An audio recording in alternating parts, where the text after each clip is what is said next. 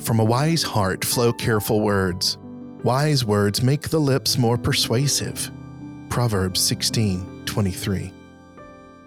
To bear witness in the public square, a Christ centered heart must be the wellspring of our words, our demeanor, our take on the world. And so that is our task, our joy, our opportunity in the next few moments. Welcome to this week's Nuance Formed for Faithfulness.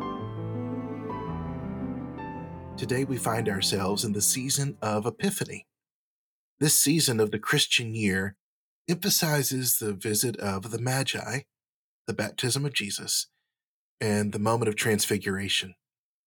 An overarching theme during this time of the year is the universal importance of salvation in Christ. Psalm 116, 1 through 8. I love the Lord, for he heard my voice. He heard my cry for mercy. Because he turned his ear to me, I will call on him as long as I live. The cords of death entangled me. The anguish of the grave came over me. I was overcome by distress and sorrow. Then I called on the name of the Lord. Lord, save me. The Lord is gracious and righteous. Our God is full of compassion. The Lord protects the unwary. When I was brought low, he saved me. Return to your rest, my soul. The Lord has been good to you. For you, Lord, have delivered me from death, my eyes from tears, my feet from stumbling. Faithfulness in public places like your work or your school at the bowling alley or little league, it can be hard. For us to speak of Jesus in our lives and share comfortably, we've got to be convinced of his universal, applicable message, and that we are surrounded by his work of redemption and restoration. But universal, meaning that Jesus is for all and about all.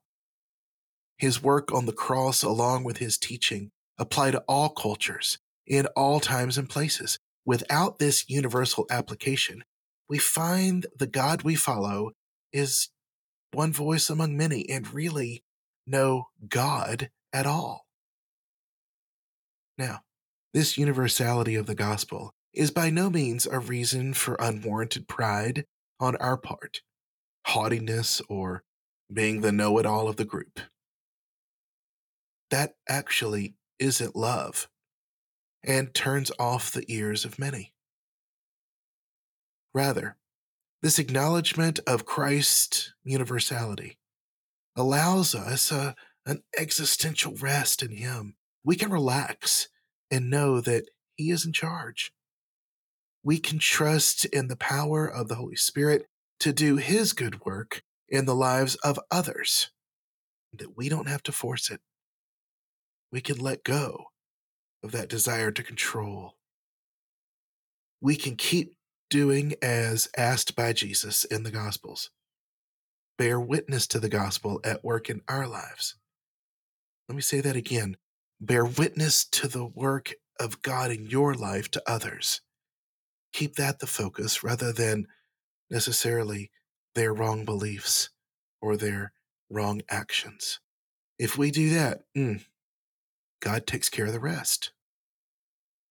As we'll celebrate on the last day of the Christian year in November, Christ is King. Praise be to God.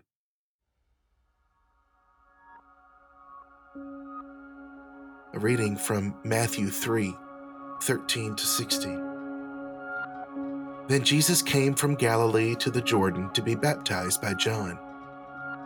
But John tried to deter him, saying, I need to be baptized by you, and do you come to me? Jesus replied, Let it be so now. It is proper for us to do this to fulfill all righteousness. Then John consented. As soon as Jesus was baptized, he went up out of the water. At that moment, heaven was opened, and he saw the Spirit of God descending like a dove and alighting on him.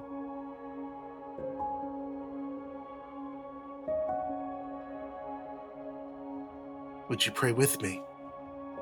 Prayer inspired by an Epiphany blessing from St. Patrick's in Brighton, Michigan. O Lord, hear my prayer, and let my cry come unto you. Glory be to you, the Father, and to the Son, and to the Holy Spirit, as it was in the beginning, is now, and will be forever. From the east you came to the Magi, then brought them to Bethlehem to adore you, Lord. Opening their treasures, they offered precious gifts gold for the great king, incense for you, Lord, and myrrh as a symbol of your one day to be burial. All they from Sheba shall come, bringing gold and frankincense, we read in Scripture. Lord God, who by the guidance of a star on this day manifest your only begotten Son to the Gentiles, mercifully grant that we who know you by faith may also attain the vision of your glorious majesty. Through Christ our Lord. Be enlightened. Be enlightened, O Jerusalem, for your light has come, and the glory of you, God, is risen upon us all. May Gentiles walk in your light, and kings in the splendor of your rising, and may your glory rise evermore. O Lord God Almighty, bless us. Bless our hearts, and may they be your home. That in it we may find health and purity, strength for victory, humility, goodness, and mercy fulfill your law in and through us.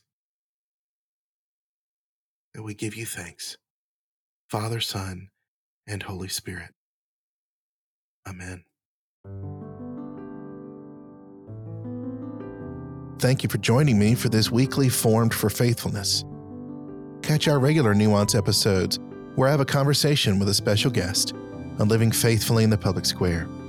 In the meantime, like and share this podcast for others to enjoy. Visit us at collaborativeorlando.com to subscribe to our biweekly blog, see other videos, check out events we might have coming up, and find a number of other resources. You'll also find us across social media platforms. I'm Case Thorp, and God's blessing on you.